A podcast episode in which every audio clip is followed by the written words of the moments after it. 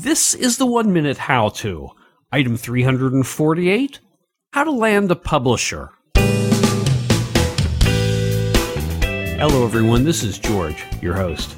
On this show, we've got Patrika Vaughn, and she's going to explain to us how to land a publisher.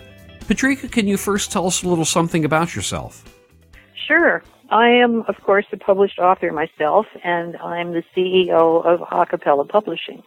We see lots and lots of manuscripts come across our desks, and I will be just thrilled to be able to tell people who wants what and help them decide what to send and where.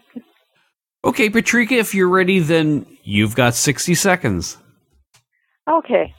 Every magazine and publishing house has a unique personality.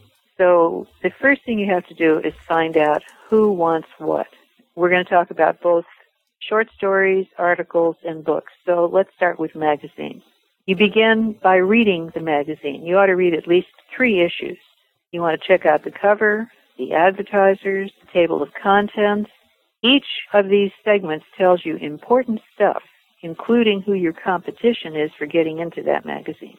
For books, you really should first determine if your book is saleable. How do you do that? Well, get a critique from a professional. What you want to find out is if it's a professionally written, up to publishable standards, if there's a large audience for your topic, and how other books on that topic are selling. If you get positive figures back on all of those, the next thing is to send a book proposal.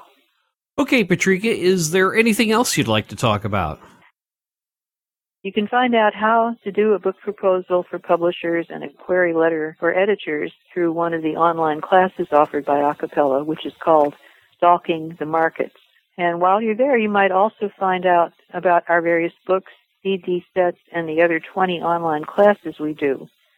Authors are, of course, very much intensely involved with their own works, and because of that, they have a very usually subjective relation to it.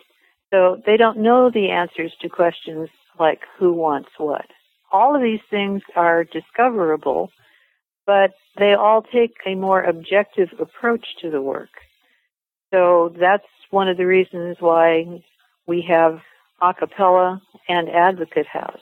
We're here to take care of those things that the author doesn't want to bother with or is disinclined to do so that the author can continue writing.